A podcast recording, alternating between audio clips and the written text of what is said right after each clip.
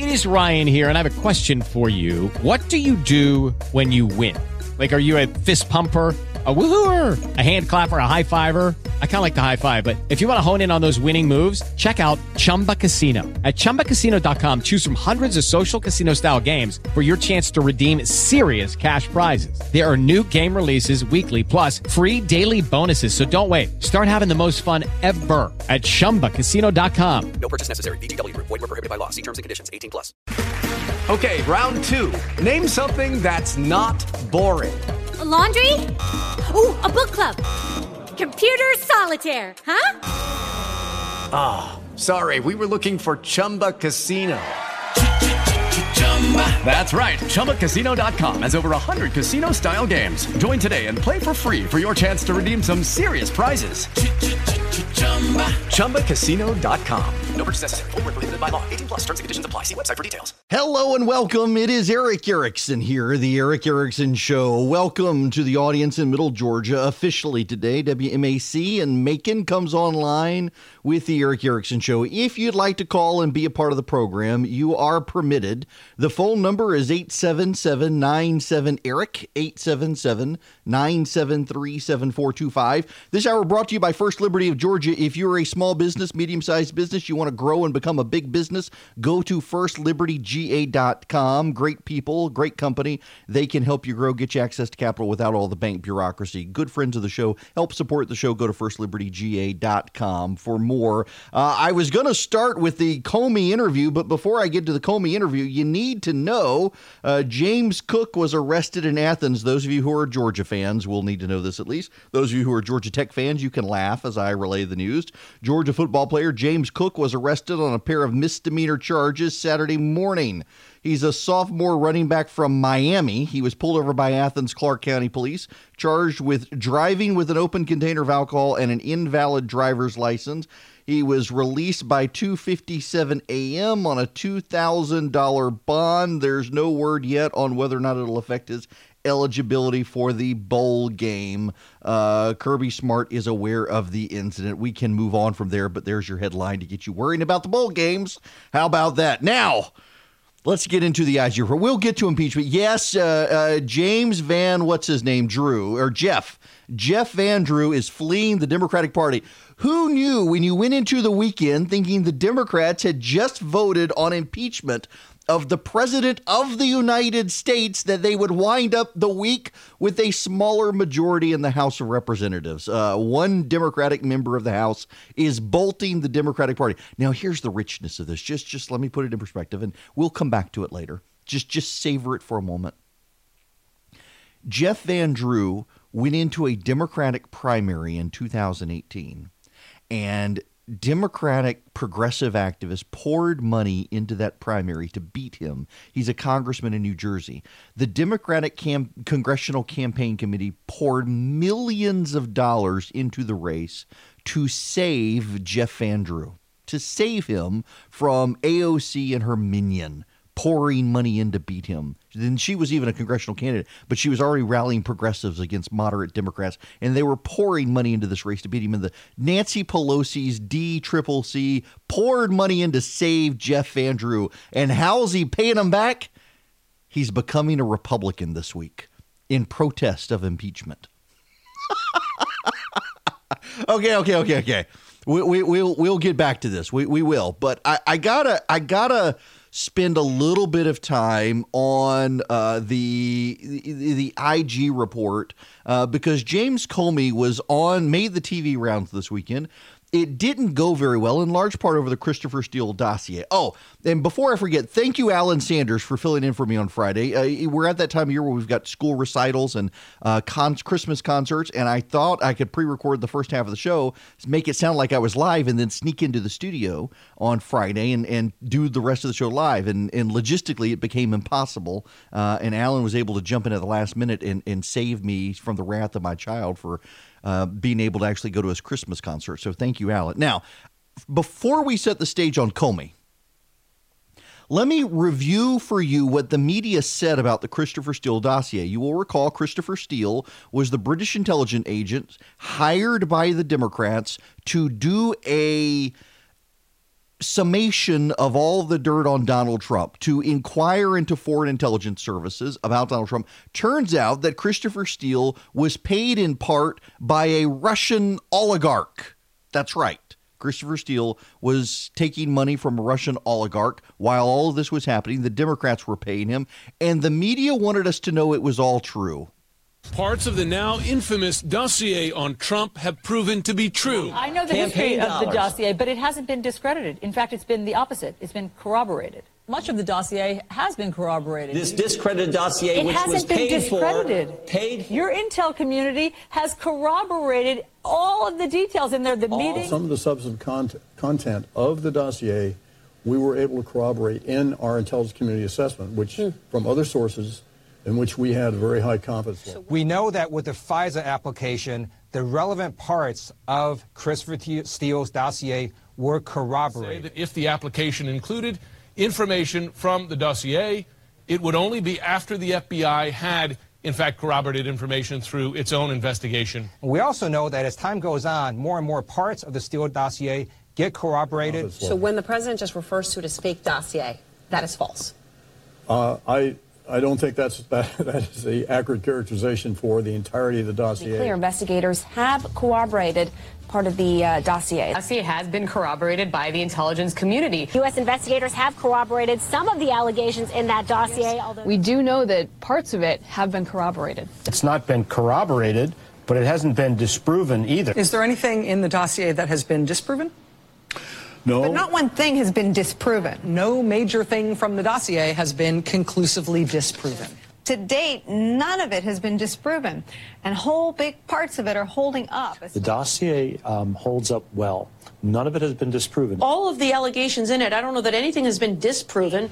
It's a fact that none of it, not one word, has been disproven. In fact, a lot of it turned out to be right on the money. Former high ranking intelligence officials have told us on the record that there is nothing in the Steele dossier that they know to have been disproven. Much of the dossier has been corroborated. Do you not accept that the, I don't agree with that, Alice. This is our reporting, and this is what um, this is what crime fighting agencies have said that the FBI would not have just taken a dossier to the FISA court and used that as their predicate for the surveillance. They had to corroborate it themselves. That's how they operate.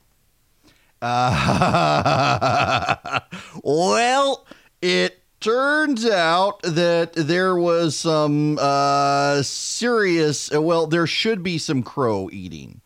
There should be, uh, but there's not going to be any crow being eaten by the media. The media is not going to come out and apologize. Uh, you know, interestingly enough, though, uh, Dick Durbin of Illinois came out and said the FBI owes Carter Page an apology. Page, you will recall, uh, was surveyed by the FBI, and turns out, in part, it was based on the Christopher Steele dossier that caused the surveillance of Carter Page. Well, here's Dick Durbin on CBS over the weekend by the FBI. Uh, and specifically, I want to ask you about what an FBI lawyer did when he retroactively changed an email that was presented as part of evidence regarding a Trump campaign associate, Carter Page. Uh, Jim Comey's on Fox this morning, and he said Carter was treated unfairly. Does the U.S. government owe Carter Page an apology? Well, I can certainly tell you, based on what we saw, they do. Uh, and here's the bottom line. Many of us uh, have been looking at this FISA, the secret FISA court for years, saying this isn't the first and won't be the last time that the FBI re- misrepresents evidence before this court and proceeds. Uh, we have tried to reform the proceedings. Senator Lee, Republican, Senator Leahy, Democrat, myself, and others have been pushing for FISA reform. We couldn't get the Republicans to join us in that effort. Maybe now they will. This should be a bipartisan effort to clean up the FISA court. What happened in this situation was inexcusable. But remember what the Inspector General said as the bottom line. Opening this investigation Yeah. was warranted and not political. But he also said there were 17 significant errors that he No uncovered it. alone. Yeah, and well, about the Carter Page dossier, you've heard the media saying everything about the Steele dossier wa- was not disproven. Not that it was proven, but it wasn't disproven. Just to remind you from last week in the uh, Senate hearing of the Judiciary Committee, here's Michael Horowitz, uh, the Inspector General of the Department of Justice, appointed by Barack Obama, talking about the FISA application. If I could click the right button here. It's morning. My coffee's kicking in. Here we go. For example, the Crossfire Hurricane team obtained information from Steele's primary subsource in January 2017 that raised significant questions about the reliability of the Steele reporting. This was particularly noteworthy because the FISA applications relied entirely on information from the from the Steele, I'm sorry, from the primary subsources reporting to support the allegation that Page was coordinating with the Russian government on 2016 U.S. presidential election activities. However, the FBI did not share this information with department lawyers, and it was therefore omitted from the last two renewal applications. No, uh, yeah. Well, so a, a Chris Wallace interviewed James Comey. Kudo, first of all, you do have to give James Comey credit for going on with Chris Wallace, who has the reputation of a tenacious question asker. Uh, is that even a word? And uh, that Comey went on Fox News. He went on Fox. Uh, he he, did, he could have gone someplace safe. He could have gone to MSNBC, but he went on with Chris Wallace, and well, it didn't go well for James Comey. Director Comey, not only do you fail to go back to the president elect or president after January 20th and tell him, oh, you know that report I briefed you on? Turns out it's bunk. But the, FI, the FBI can, goes back and renews its FISA application three more times. And by this point, the FBI knows that the Steele reporting is not credible. Yeah, I think you're mischaracterizing both what the FBI knew and what Mr. Horowitz says in his report. They didn't conclude the reporting from Steele was bunk. They concluded there were significant questions about the reliability of some of the subsource reporting. That should have been included in the renewals. But when I briefed the president, I briefed him on a small part of it that I told him I didn't know whether it was true or not. I didn't care. I just needed him to know about it. I think you're mischaracterizing. Steele isn't, uh, or rather, uh, Horowitz isn't saying that the that the uh, subsource, the Russian contact, was unreliable or was inaccurate. The Russian contact said to the FBI, Steele is unreliable because he misrepresented. Steele misstated or exaggerated the source's statements in multiple sections of the report. He's saying, I told him one thing and he wrote something else. The FBI knew that. Yeah, but that doesn't drive a conclusion that Steele's reporting is bunk. I mean, there's a number of tricky things to that. First, you're interviewing the subsource after all the reporting has become public. And so as a counterintelligence investigator, you have to think, is he walking away from it because it's now public? Well, but, and that has to go into your but, assessment but of Mr. It, Steele. is, it hadn't, I mean, if it had become public it, just barely, this is in January of 2017. This isn't two years later. So the subsource says the Steele he, he told Steele X and Steele reported Y and Comey says, Well, it doesn't mean Steele was wrong. Oh, it went downhill from there. Did you know all of this? All of what? Everything that we're talking about here. Did you know that in fact the Steele report was the key for probable cause? Did you know that the FBI had talked to the Russian contact and he said what Steele said he had he had uh, told him was not true? Did you know this? You're the FBI director. First, again, the report will speak for itself. I don't believe the FBI concluded that Steele's reporting was bunk after talking to a subsource. But no, I didn't. As the director, you're not kept informed on the details of an investigation. So no, in general, I didn't know what they'd learned from the subsource. I didn't know the particulars of the investigation. But this isn't some investigation, sir. This is an investigation of the campaign of the man who is the president of the United States. You've just been through a firestorm investigating Hillary Clinton. I would think if I were in your position, I would have been on that Uh, you know, like a like a junkyard dog. I would have wanted to know everything they were doing in investigating the Trump campaign. Yeah, that's not the way it works, though. As as a director sitting on top of an organization of 38,000 people, you can't run an investigation that's seven layers below you. You have to leave it to the career professionals to do, to the special agents who do this for their lives. And if a director tries to run an investigation, it it'll get mucked up in all different kinds of ways, given his or her responsibilities and the impossibility of reaching the work that's being done at the lower level. Uh, so instead, it just got screwed up the lower level. Now, hang on a second. Hang on. Because I, I, I think there, there's a relevant point here. First of all, notice how the media is not seizing on this. When a deputy junior assistant undersecretary for bottle collection at the Department of Health and Human Services makes a mistake, It becomes a national scandal when the media finds out about it and they throw it in the lap of the President of the United States. And it doesn't matter which administration it is, it doesn't matter whether it's Republican or Democrat, although more so with Republicans. It is always the problem with the President of the United States. Here is the FBI director acknowledging that his junior underling, seven layers down, screwed up an investigation. It is not disputed that the inspector general, I mean, you got Dick Durbin, for Pete's sake, on national television saying Carter Page is owed a an, apology. You have the inspector general saying that these uh, that Christopher Steele screwed up the report and misrepresented people in his report. You've got Christopher. You've got the the Horowitz uh, saying that the FBI relied on Steele's dossier. And what is James Comey's response? Oh well, the buck doesn't stop with me. It's it stops with someone seven layers beneath me.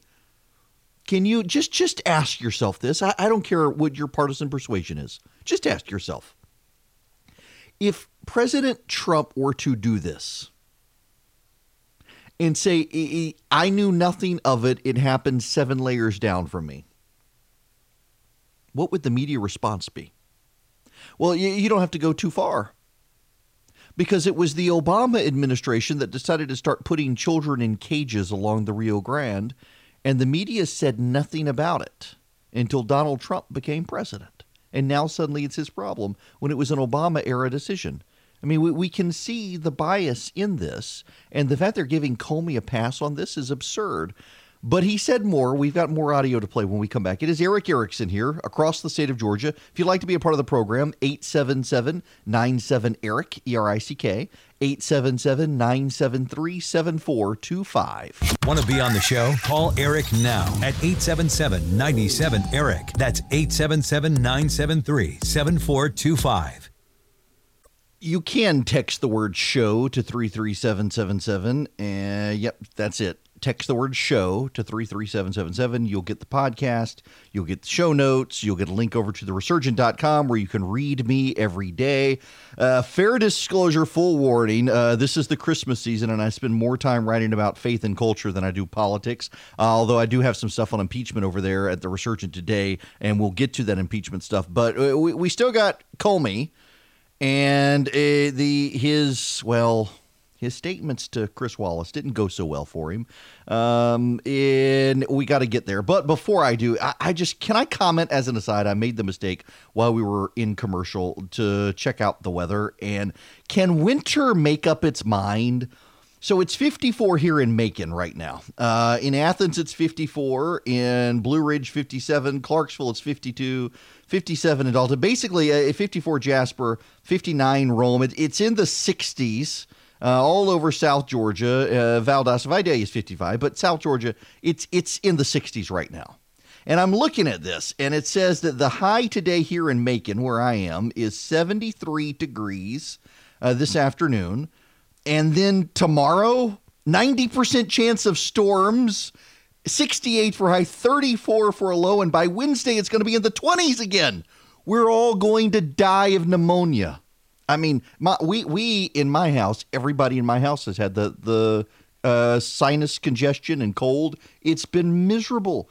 The weather cannot make up its mind. Can we get it some Thorazine or something to like calm the effects of the weather schizophrenia or so? I just weather in the south. Next week, summer, and then on Christmas Day, it'll be cold. Maybe we'll see. Okay, back to James Comey and Chris Wallace. Did you know all of this?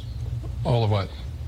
Everything that we're talking about here. Did you know that, in fact, the Steele report was the key for probable cause? Did you know that the FBI had talked to the Russian contact and he said what Steele said he had he had uh, told him was not true? Did you know this? You're the FBI director. Yes, you heard that clip, but it's important to hear Chris Wallace's tone of voice in this. Chris Wallace clearly is surprised by James Comey defending himself he's clearly surprised by Comey's attitude in all of this. And Comey, of course, is just like, oh, no, it was seven le- levels down. I didn't want to be held accountable. So then Chris Wallace decides to go for it.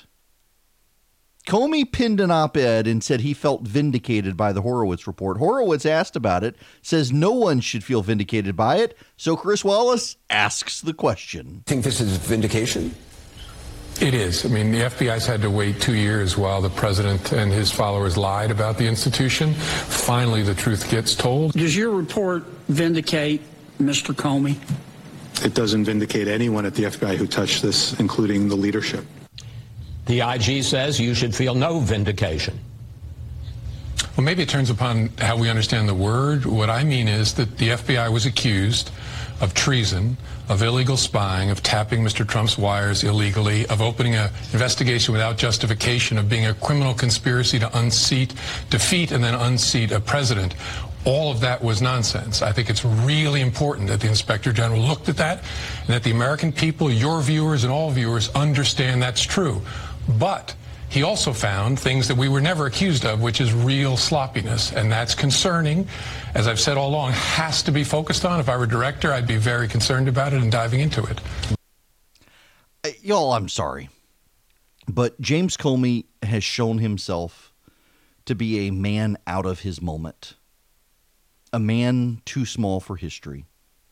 He was a bureaucrat who ran a department of law enforcement bureaucratically. And to quote Jeremiah Wright, his chickens have come home to roost. And he can feel vindicated all he wants, but it was a damning indictment of him and his tenure as FBI director. Just as we come back from break, I get a, a notification on my iPhone. My Fitness Pal thinks I need to step on a scale and update my weight. I feel personally trolled by my iPhone right now. I will have you people know I went to CrossFit at 7 o'clock on Saturday morning. I have no idea why.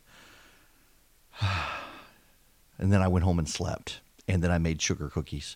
The phone number, if you'd like to be a part of the program, it's Erick Erickson here, 877 97 Eric, 877 973 7425.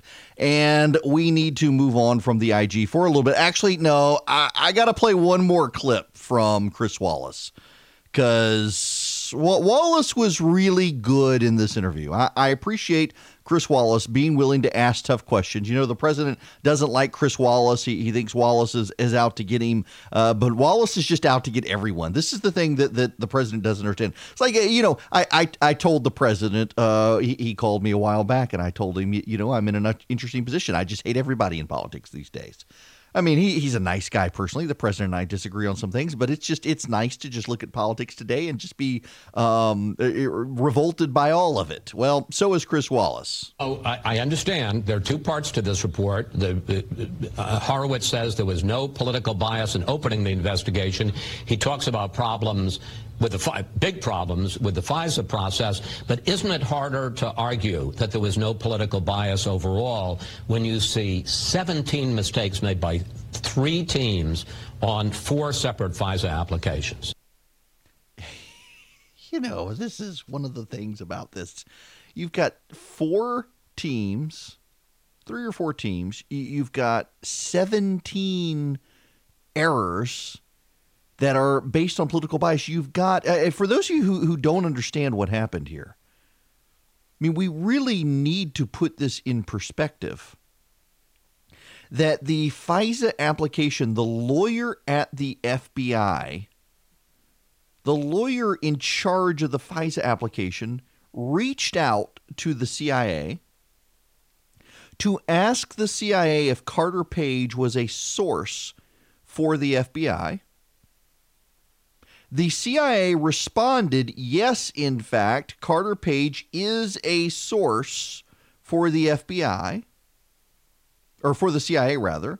And then the FBI agent says to the FISA court, the CIA says he is not. I mean, let, just put this in perspective. This is Ted Cruz engaged with Michael Horowitz, the inspector general who was appointed by Barack Obama. So the men and women at home need to know what's happening. A lawyer at the FBI creates fraudulent evidence, alters an email. That is in turn used as the basis for a sworn statement to the court that the court relies on. Am I stating that accurately? Uh, that's correct. That is what occurred. That's what occurred. That's extraordinary. That is extraordinary. And to say, oh, well, no, no, no, no, no, no political bias there. Yeah. Yeah, there there there was some there were all sorts of problems. There were. Now, I need to circle back with you. As I mentioned, I was supposed to be here on Friday. Thank you again, Alan Sanders, for, for filling in. A spur of the, I mean, really spur of the moment, too, when I realized there was no way I could make everything work uh, Friday to, to get back in time for my son's Christmas program. Uh, the British election happened on Thursday, and it was a blowout by the conservatives. And, and we're still having conversations in this country about whether or not it's relevant in this country. One of the things that, that I think is very notable is that the the media is taking a position that, well, you know, our American left is not as left as the British left. We don't have the anti-Semitism that the British left has. Uh, this comes on the heels of a of a mass shooting in New Jersey by a bunch of anti-Semites, where the left rushed out and said, "Oh, white supremacy, white supremacy! It's all Trump's fault." And then it turned out the shooters were black. Uh, and, and, hated Jews. And now you've got Bernie Sanders endorsing Cenk Uygur, who is running for Congress in California. And video has come out of, of uh, interviewing David Duke uh, positively about the the um, the the nefarious influence of Jews in America. But the media says that um, the American left isn't as far left as as the British left. I I, I do have to say uh, there's a video out this morning, and I can't play it for you. I cannot play the video of the. Remember the the um remember the woman on election day she was wearing. I think it was the orange raincoat as the president is sworn in and she's on the ground and, and her ears are covered. No! No it's one of the funniest clips ever of this impeachment uh, or this La Resistance movement uh, woman who's just. I wish they would go back and find this woman, go into the mental institutions of America and find this woman who's no when the, when the president was was sworn into office. The British are reacting this way. The British progressives are reacting this way to Boris Johnson. And they've taken to the streets marching saying, he's not my prime minister. And you just like in this country, they marched on election day, say, or on, on inauguration day, saying he's not my president. Uh, he's, he's not my prime minister, they're saying. And Boris Johnson has come out and said, it's true. He's not their prime minister. He's actually uh, Her Majesty Queen Elizabeth II's prime minister. He's not their prime minister.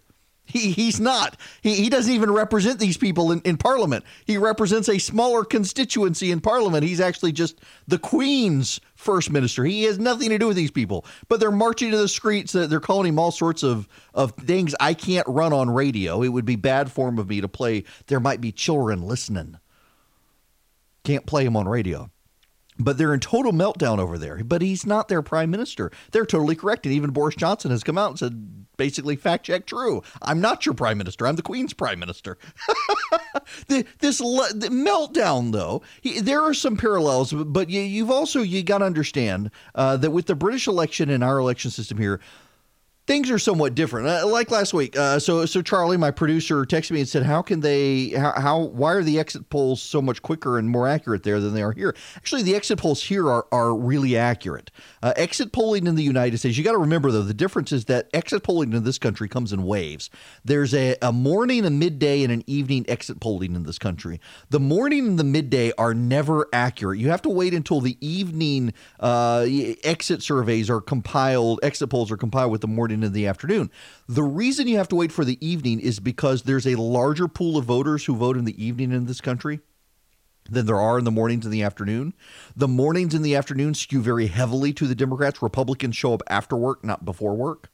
So you've got all the these situations involved here, uh, but you also have 45 million voters in the UK and 245 million voters in the United States have a massive more pool of voters. Plus, in the UK, all they're voting for is Parliament. So you go in and, and you vote. You vote for your party. Are you, are you voting for Labour, Conservative, Liberal Democrat, Green, uh, Scottish National, Sinn Féin, uh, Democratic Union, whatever? And then you leave it, and the, the pollsters get asked: Did you vote Conservative? Did you vote Labour? Did you vote Sinn Féin? Who'd you vote for? They're not allowed to ask that question in this country. The reason they're not allowed to ask this question and that question in this country is the same reason you are not allowed to take a picture in this country of your polling location. I did this before, you know. Uh, so I, I, vote off off Bass Road here in Macon uh, at, at, Mabel White Baptist Church. Go in a couple of years ago, and I took a picture and tweeted out I voted, and I I showed uh, that that I voted for Brian Kemp against Stacey Abrams. And a friend of mine who works for the Secretary of State's office called me. I mean, before I got to my car, called me and said, You got to delete the picture. It's illegal. Huh? It's my vote. Freedom of speech. Nope. It's it's illegal. It's illegal. Uh, you cannot take a picture of your ballot in in the United States. It is illegal, and the Supreme Court has actually upheld it. And the reason the Supreme Court upheld it is is for the same historic understanding of why pollsters cannot stand out polling locations at exit polls and ask who you voted for in this country. They can in Great Britain, and that's why the, poll, the exit polling is so accurate and goes so fast. But in this country, we have a history of uh, white people in the South in the 50s and 60s, actually even before the 50s, uh, forcing black people to go in and vote for particular candidates. That happened in parts of the South. It also happened in parts of the North, if we're honest about it, uh, but particularly pervasive in the Jim Crow South, where if a black voter wanted access to the polls, they had to promise to go in and vote for someone. And so oftentimes someone would go in with them to oversee. And in the rise of cell phones, it works the same way. You can't take a picture of your ballot because of voter intimidation laws. In the same way, there are mask laws in the South that have been upheld by the the um, by the Supreme Court that except on Halloween and whatnot, you can't wear masks in public uh, because uh, anti-Klan laws. Uh, this, we have unique quirks due to uh, discrimination in the South after the Civil War that mean that exit pollsters in this country have a harder time than in other countries. In Canada and Great Britain and France and Germany, Australia, New Zealand, anywhere, you can have an exit pollster stand outside and ask which party someone voted for, or in some cases, which candidate they voted for. And it allows the pollsters to accurately tabulate quickly who people around the country voted for, and it allows them to get a very accurate snapshot. In this country, you're not allowed to do that. Uh, it is against the law, and the Supreme Court has upheld it. In this country, when a pollster stands outside a polling location, have you have you ever taken an exit poll? Um, you don't have to. And it, the way exit polling works is actually very fascinating. When I was at CNN, I had to study this uh, for the exit polling, and, and it, this is one reason why exit polling tends to actually be very good in this country because they've had to work very long and very hard over the last hundred years with the Associated Press and others to get a detailed snapshot of how the electorate works in this country. First of all, what they do is is they find swing precincts. They know that in some areas, like uh, in in my my voting precinct, is very much a Republican precinct. Uh, when I go in and vote, it is like uh, the Republican Party has a has a dinner on the grounds meeting. You expect casseroles with with uh, dry macaroni and cheese and fried chicken at the polling location. it's going to be the the whole Republican Party is going to be there uh, from North Macon. Uh, either go over to Idle Hour, the country club, or or you, or you head to the polling location, and everybody sees each other every two years, and all the Republicans know. Oh, haven't seen him today. Better give him a call and make sure he shows up. But yeah, you go downtown in Macon, and it's exactly the opposite. It's a Democratic precinct, and it is overwhelmingly a Democratic precinct, and everybody knows it's a Democratic precinct. In fact, I've got a, a buddy of mine who is a Republican who in, in downtown Macon showed up to vote and for in a primary, and they automatically handed him uh, the Democratic ballot. And he's like, ah, no, I, I want the Republican. And it's like, oops, my bad. But they just know everybody who shows up is going to be a Democrat. Now, as a corollary, I got a friend of mine who showed up at a, at a um, voting precinct in, in uh, North Bibb County that's very Republican, and they handed him the Republican ballot. He's like, oops, nope, I want the Democratic ballot. He's a professor. Um, in any event, so you, there's no reason to go do an exit poll in, a, in an overwhelmingly Republican or an overwhelmingly Democratic precinct. So you go to a swing district or a swing precinct. And in the swing precincts, you, you map them out. Uh, where are the swing precincts in a state? The Associated Press and local reporting agencies assign someone to be there. And they have to stay back so many feet from the polls, but they can come up to you afterwards. And usually the, the local boards of elections give them a little attitude and they say, hey, I'm an exit pollster for national media organizations. Could I ask you about the election? And they say yes. And the questions that they ask are not the questions that they would ask you in another country. They're not going to ask you, for example, if they if they were to do this in your polling precinct in 2020, they would not say, "Did you vote for Donald Trump or the other guy, whoever that not, person is on the Democratic side?" They're not allowed to ask that question. They can't even ask, uh, "Did you vote Republican or did you vote Democrat?" They're not allowed to ask that question. What they can ask you is, uh, "What's your race? Black, white, Hispanic, uh, ethnicity?" Do you think the economy is headed in the right direction or the wrong direction? I think it's headed in the right direction. Do you tend to support the president's policies or not? I, I tend to support the president's policies. Do you believe uh, that uh, the country is uh, better served by maintaining the status quo or changing it? I think we need to maintain the status quo. Do you believe that the Democrats went too far to the left this year with their nominee? I think they did go too far left. Um, are you a member of a major political party? I am. Do you mind saying which one you're you are? I'm a Republican. Okay. You can ask that. You can get to that question. Um, so here we have a voter who says the economy's headed in the right direction. It would be better if we maintain the status quo. Uh, the Democrats have moved too far to the left, and this person is a Republican or independent or whatever. Hey, I bet that person voted for Donald Trump. You, you see, you see what I'm getting at here?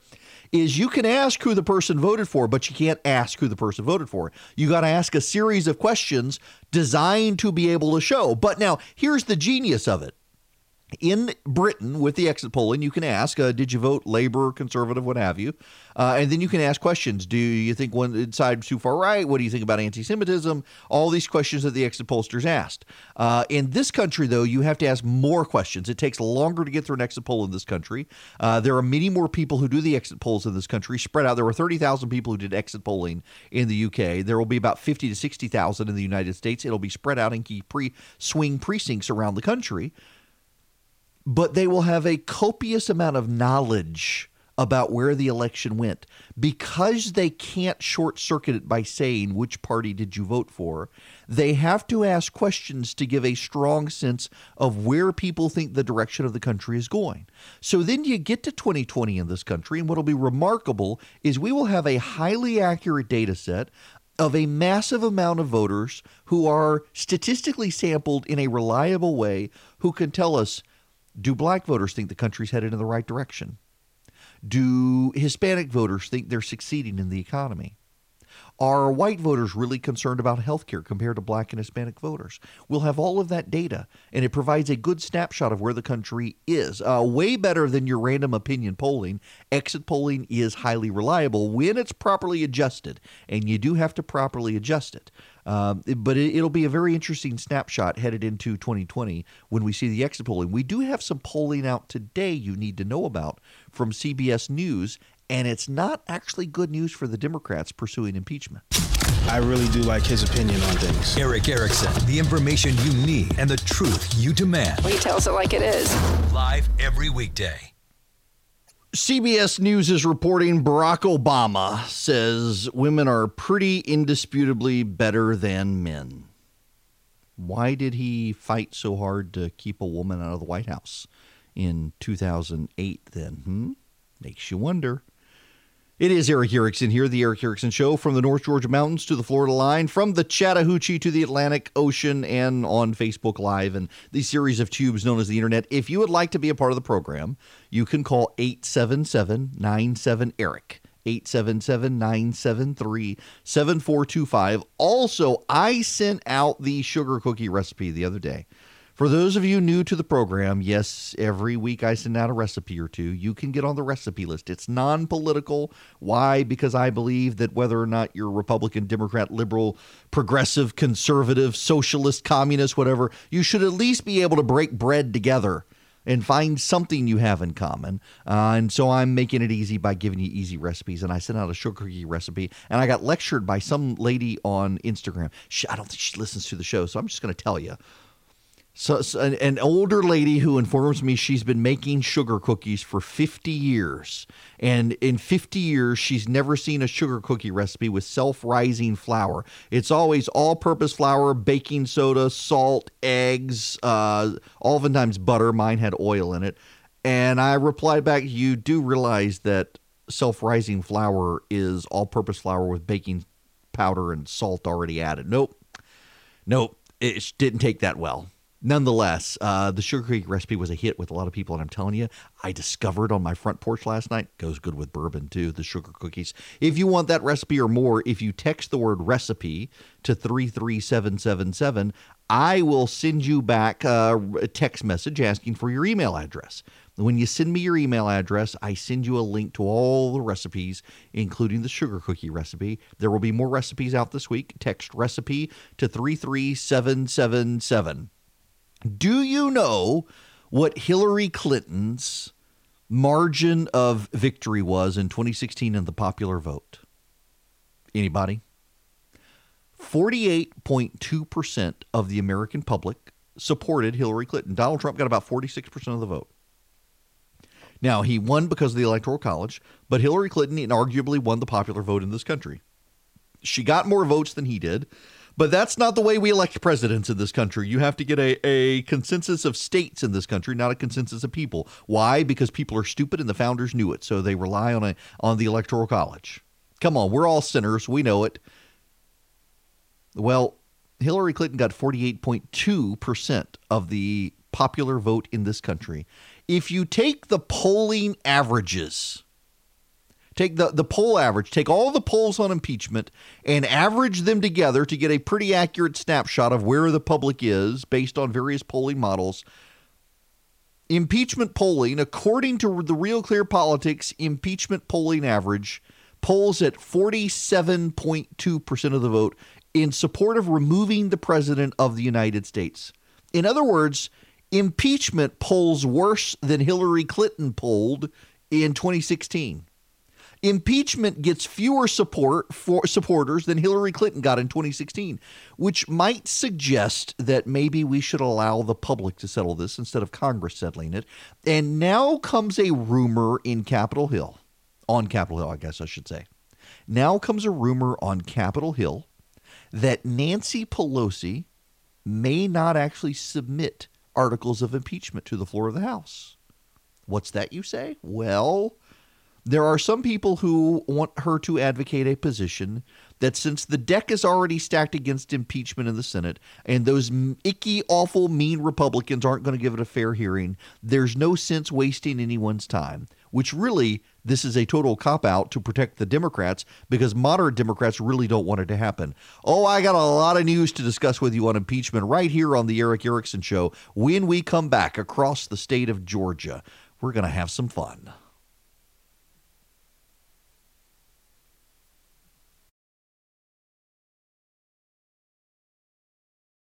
Hello and welcome. It is Erick Erickson here across the state of Georgia, around the nation, and on the internet. Uh, the Erick Erickson Show. The phone number, if you would like to be a part. Hello and welcome. It is Erick Erickson here, the Erick Erickson Show across the state of Georgia and around the nation. The phone number 877 Eric.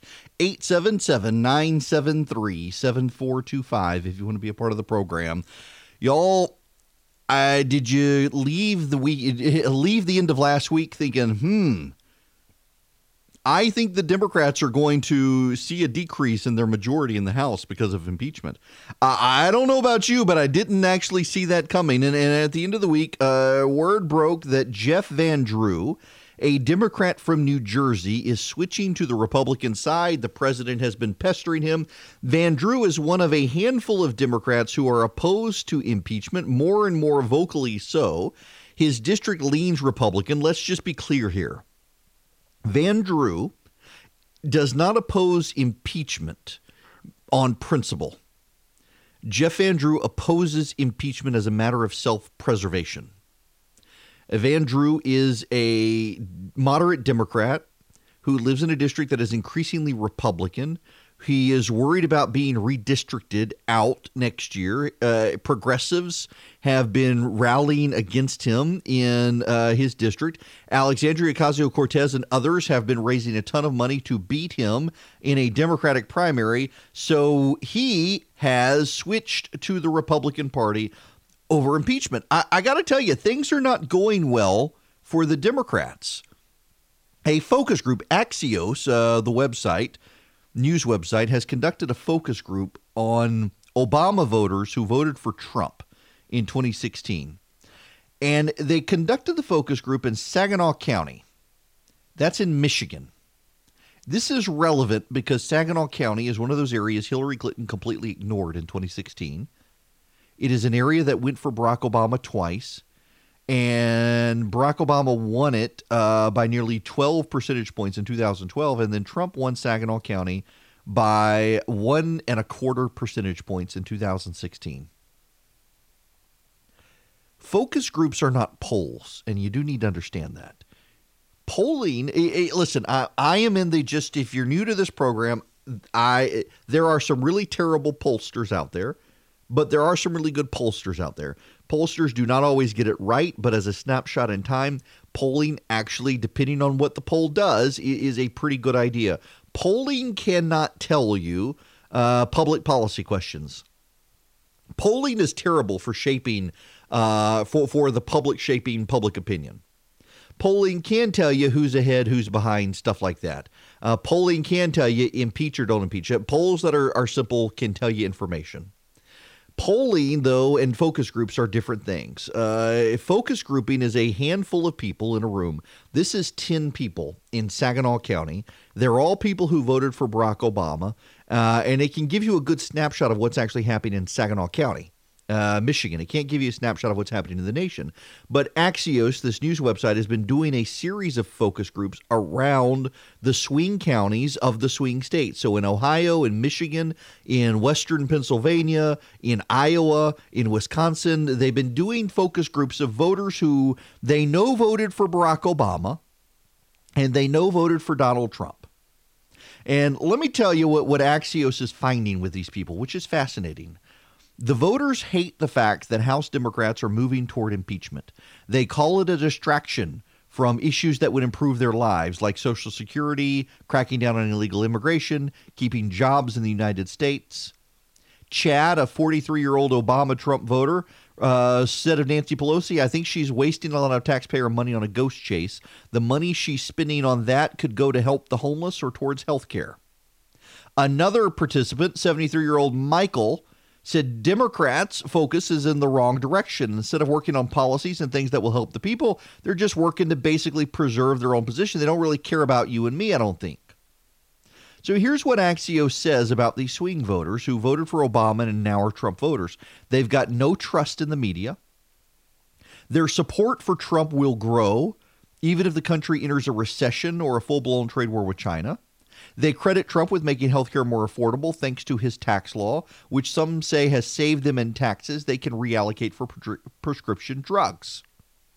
Now, in past focus groups in the upper Midwest, they've heard voters say they wish Michelle Obama would run for president. They've soured on Trump's personality, and several of them indicated they would vote for Obama over Trump in 2020. But the same voters have a common disdain for impeachment and of the Democratic field and so they'll go with with Trump. Now, this is this is the the the most interesting thing here is that in all of these focus groups, and if you're a Republican, pay attention to this one, if you will.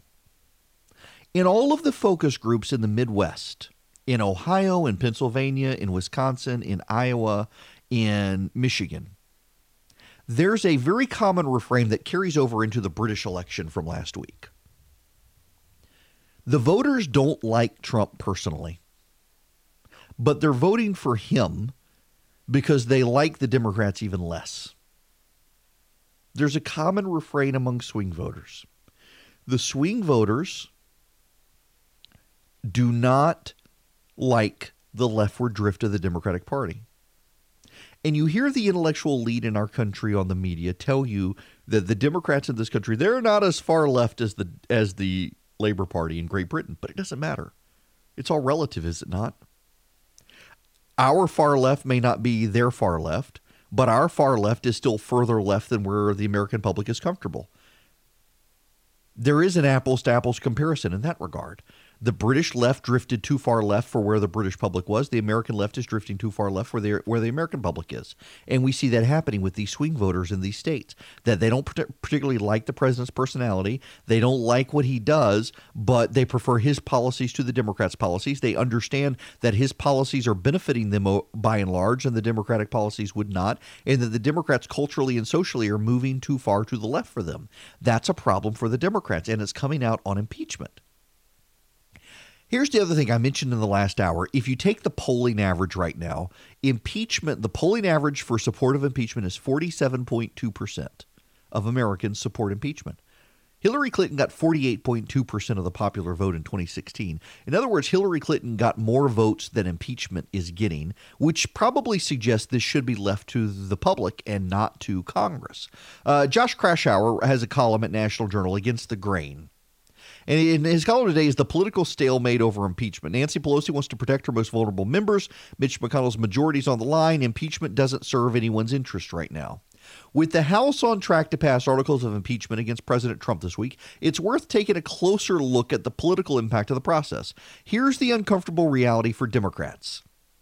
After an initial surge in support for impeachment, when the record of Trump's July phone call with Ukraine's president was released, Americans have broken into their tribal patterns in reacting to further developments. House Intelligence Committee Chairman Adam Schiff's compelling hearings didn't move the needle much independents are divided on the issue. And while Trump's GOP base is energized to fight impeachment, many Democratic voters are more interested in hearing about pocketbook issues. Swing seat Democrats, particularly those from districts that Trump carried, are now a bit more circumspect about their impeachment intentions. Most are expected to vote for the articles passed by the House Judiciary Committee, but there will likely be a few more defections from Democrats representing the most conservative districts. Representative Lisa Slotkin of Michigan, one of seven Democrats with national security credentials who led the charge for impeachment hearings, sounded surprisingly evasive when asked by CNN whether she'd made up her mind. Here's the uncomfortable reality for Republicans a plurality of Americans support removing President Trump from office. Despite Republican claims that there would be a political backlash against Democrats for impeachment, support for removing Trump from office has risen or held steady through the process.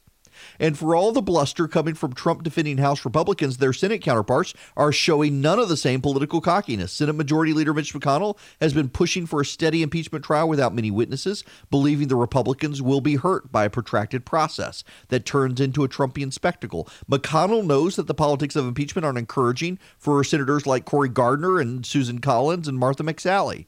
Those Republicans up for reelection in swing states would like to be able to declare Trump's behavior wrong, but not impeachable. It's possible Trump won't allow them to take that path. Impeachment's become a no win proposition for both parties, the equivalent of a battle in the trenches where no side holds a clear advantage. Speaker Nancy Pelosi could have continued the process indefinitely, but it would have risked exposing some of the most vulnerable members of her caucus. McConnell could cater to Trump's demands for a political show with a parade of witnesses, but it would mean that he face a growing risk that Democrats win back the Senate majority. Meanwhile, President Trump's approval is identical to where it was before impeachment began. Nothing has changed. And again, to me, when you look at the data, you can say that the president's conduct wasn't good in the phone call. I don't think the president's conduct was good. I, I realize the president says it's perfect, and that's the talking point of the day. And every uh, every Republican is supposed to say it's it's perfect, but I don't think it was. I, I don't think it was smart of the president to get on a phone call with Ukraine's president when he knows there are people in the White House out to get him. When he knows that there is the supposed deep state conspiracy. We know the whistleblower was in the White House and had complained repeatedly about the president's behavior and finally got him. The president knows all this is happening and decides to raise Biden on a phone call with Ukraine's president. It wasn't a smart thing for him to do, and we should be able to acknowledge that. But was it impeachable? Was it a high crime or misdemeanor? The Democrats believed that Bill Clinton lying under oath in a court of law to deny an American citizen justice was not impeachable. If that wasn't impeachable, this isn't impeachable. What did the president get? Nothing. Nothing. That's the answer. Nothing. There, there's no reason to drag this out. Nothing. He got nothing. The the Ukrainians did not investigate the Bidens, and the president gave them the money they were supposed to get. He got nothing out of it. And yet the Democrats want to impeach over this. They didn't want to impeach Bill Clinton. You know, that's the that's the the remarkably frustrating thing. I want to go to the New York Times and read to you the New York Times editorial on impeachment. Just just some excerpts. If you'll allow, I got a couple excerpts from the New York Times, deeply relevant. Here it is. The vote against him will be strictly partisan, meaning that the Democrat victory will meet the uh, arithmetic requirements of the Constitution, but will not carry its magisterial authority. History, in our view, will condemn the Democrats for using their constitutional powers as an instrument of partisan vengeance. The instrument was intended as a scalpel for the cutting out of cancers, not for the excising of unsightly pimples. Under the present circumstances of a polarized party line vote, it would be an assault on the Constitution as well as public confidence in that most precious American asset, the orderly quadrennial surrender of power from one chief executive of another. If the Democrats remove the president by simple force of numbers, the debate over whether this was a political coup will continue for decades and could become a bigger threat to civil stability than Mr. Trump's mendacity. A basic principle for impeachment ought to be that presidents stay in office unless the case against them is so strong that it persuades at least a substantial part of the public and their representatives in Congress on the grounds for impeachment, and that has not happened here. Oh, wait, I'm sorry. That was actually their impeachment editorial in favor of uh, Bill Clinton the vote against him will be almost strictly partisan, meaning that the Republican victory will meet the mathematical requirements of the Constitution, but will not carry its magisterial authority. History, in our view, will condemn the Republicans for using constitutional powers as an instrument of partisan vengeance. Under the present circumstances of a polarized party line vote, it would be an assault on the Constitution as well as the public confidence in the most precious American asset, the orderly quadrennial surrender of power from one chief executive to another. If the Republicans remove him by simple force of numbers, the debate over whether this was a political coup will continue for decades and could become a bigger threat to civic stability than Mr. Clinton's mendacity. A basic principle for impeachment ought to be that the presidents stay in office unless the case against them is so strong that it persuades a substantial part of the public and their representatives in Congress on the grounds for impeachment. That was the New York Times then. The New York Times now is impeach the MF blankety blanker. Just like the, the, the Democratic representative said the Orlando Sentinel, the, the, the Sun Times, the USA Today, the Washington Post, the New York Times, the LA Times, the Chicago Tribune. Oh my goodness, they all want him impeached in 1998. All of them were opposed to impeachment for the exact same reasons. There are so it, it, it, it's hilarious to read the 98 demands for impeachment of the president. The number one thing that all of these newspapers made then is to quote the New York Times a basic principle for impeachment ought to be that presidents stay in office unless the case against them is so strong that it persuades at least a substantial part of the public and their representatives in Congress on the grounds for impeachment. Under the present circumstances of a polarized party line vote, it would be assault, an assault on the Constitution as well as public confidence to impeach the president. That was then, but no, no, none of them like Donald Trump, so they're willing to go along with it now.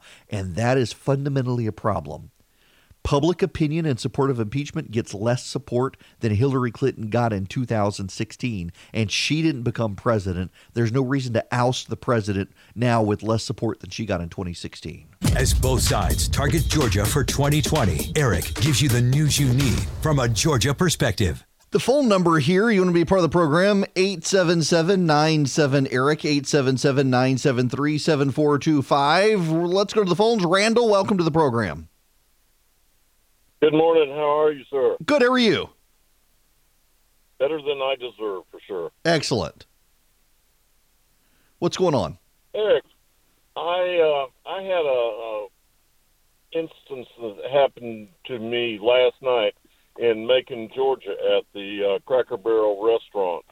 I was uh, in the restaurant, had been seated uh, after waiting a few minutes, and uh, while I was waiting for my food to be brought to my table, a manager approached me and told me that since I was open carrying my legally purchased firearm, that I would either have to do one or two things.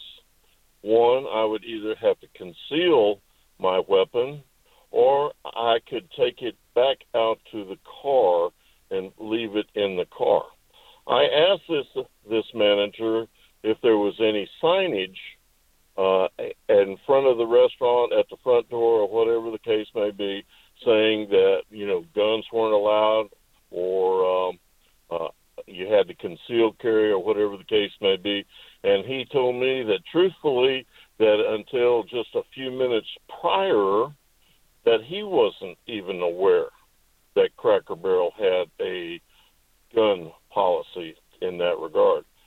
And uh, gee golly whiz, I went on to inquire of him uh, since I know that I have been open carrying in that Cracker Barrel restaurant and many other Cracker Barrel restaurants across the great state of Georgia and indeed the entire nation and have never had uh, been accosted about carrying open. So I, I, I'm assuming that somebody in the restaurant uh, saw you had your gun on you and was uncomfortable, was made uncomfortable.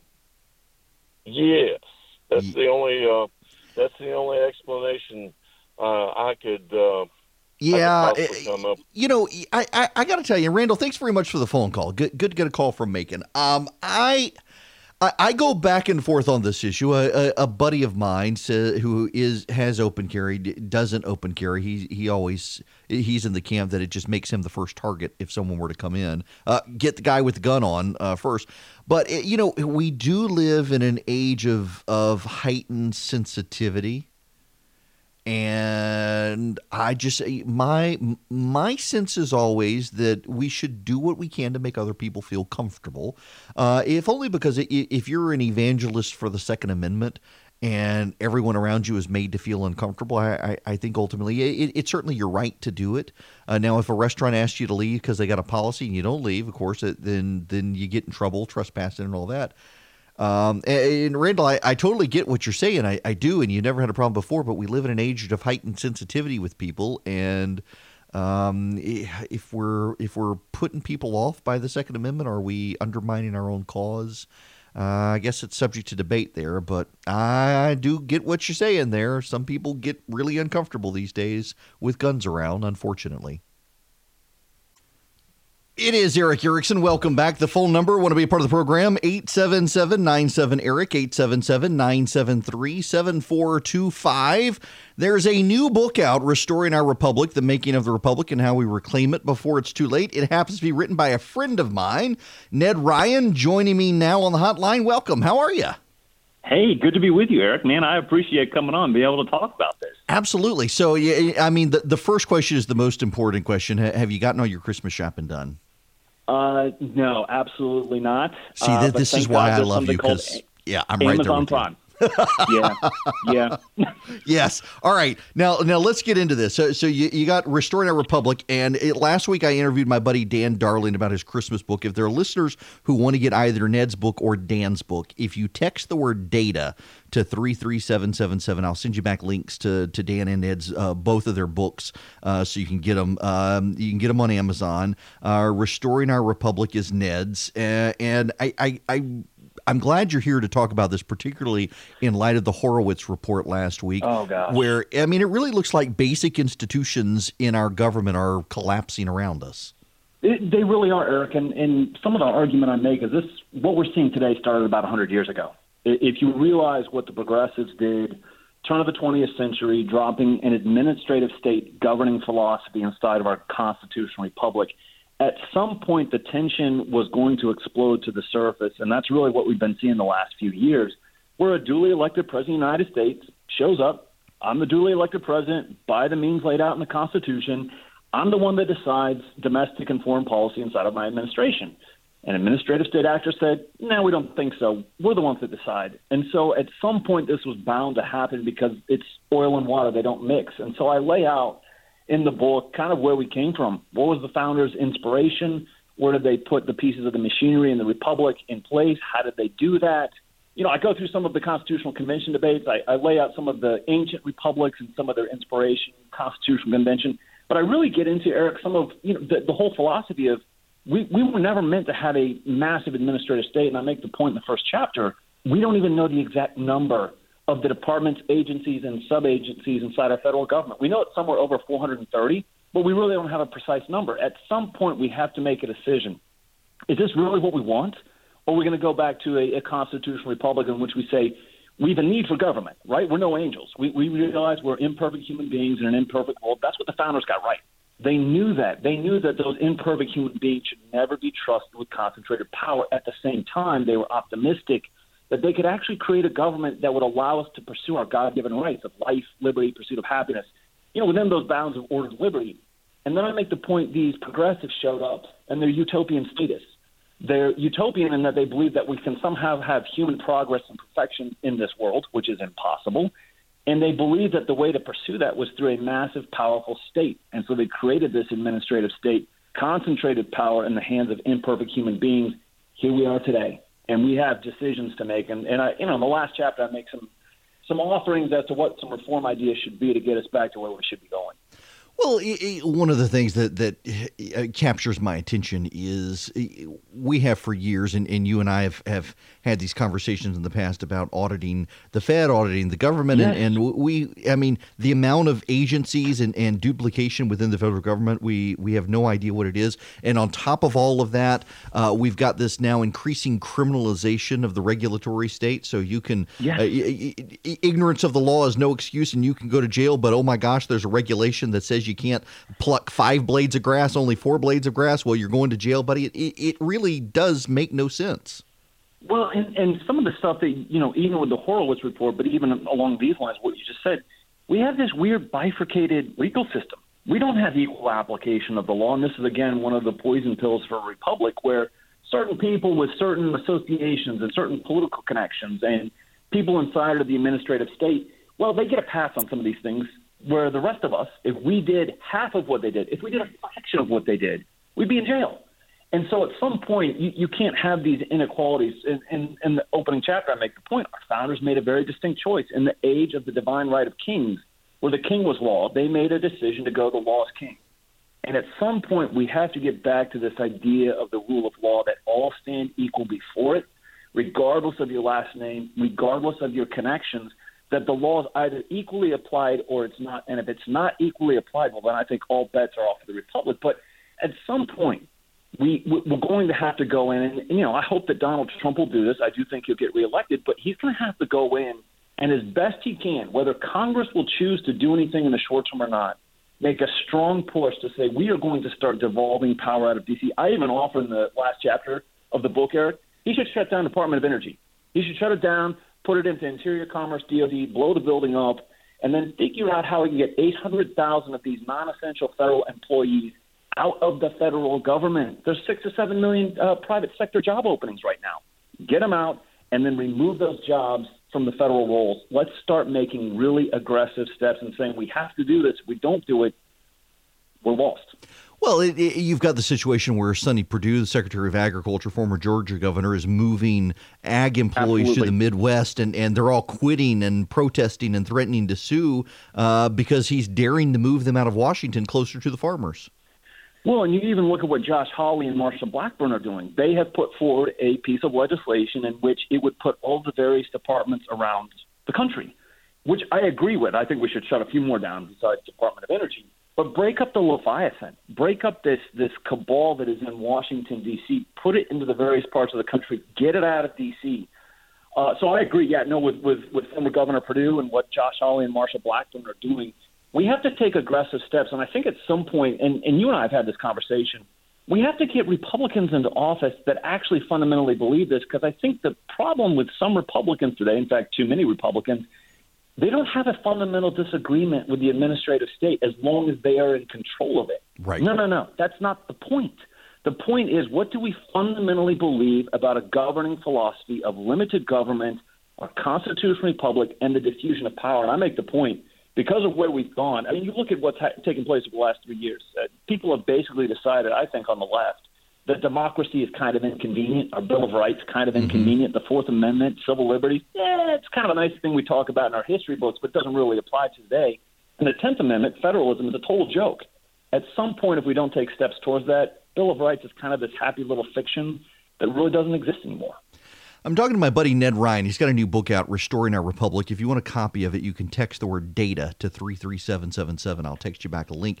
Ned, I, I remember studying a, a couple of years ago that the fastest area of growth in government hires is at the state level because they're having to hire employees to monitor compliance with federal government regulation. Uh, so we've now got this virus spreading where it's not just the federal government's gotten out of control, but states have to hire more people to ensure they're complying with the federal, not even federal law, just federal regulation. Right. No, and and if you look by the time you had federal government employees, state and local government employees, Erick, the last figure I saw, we were around the neighborhood of 20 million government employees. That's insane. That's absurd. The thing, that, but this is this is, and I, and I make this argument too. We're kind of living the progressive's dream, right? They believe administrative state, but they believe that a massive bureaucracy was a sign of health for a government, uh, for a people, for a society. I- I make the argument it's not really a sign of health. I think it's a sign of sickness, because at some point we have to decide: Are we going to be a self-governing republic? Well, a self-governing republic is based off people self-governing themselves, right? And, and at some point if we don't decide to govern ourselves and actually believe that there are transcendent laws and absolutes, we will have massive bureaucracy because I, I make the point too. At some point, people desire peace and prosperity, and they have to have a certain amount of order. We either bring it to ourselves and order ourselves, or it will be forced upon us.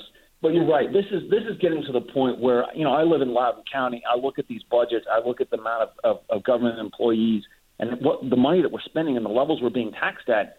This is insane at some point we have to decide this is the role of government and this is not the role of government. And if we don't, you know this, government once started, it seems once government has started, once a project is started, once a regulation is started, it never stops. It just continues to build and build and build. So I, I make the argument we've got to stop. We have to we have to stop and then we have to start reversing and devolving and shutting some of this stuff down kind of get us back into the proper balance of where we started a couple hundred years ago.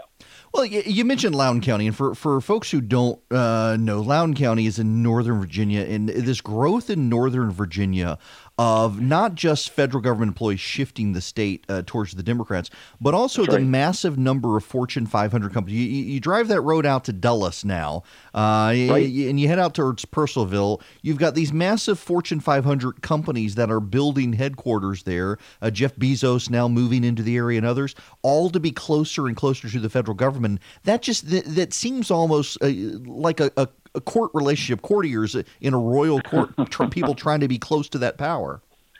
Well, I, I say that uh, Washington D.C. has a whiff of Versailles about it. And By that I mean, if you look back at French history and Versailles, the people, the, the the rulers, the ruling class, and that included not only the king and his courtiers, but everybody else. They were detached from the people, and they were rigging a system for themselves to benefit themselves. And you look at where we are right now in Washington D.C. with not only what I call a ruling class, an administrative state big corporations and big government are not the friends of freedom, right? And as you said, I mean, I, I live 30 minutes from the tech corridor in the Reston Herndon area where you were talking about all this massive growth.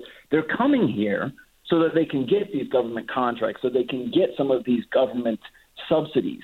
And so I, I look at this, and at some point we have to decide big government, big corporations, these are the enemy of freedom, these are the enemy of the people. At what point do we find a proper balance?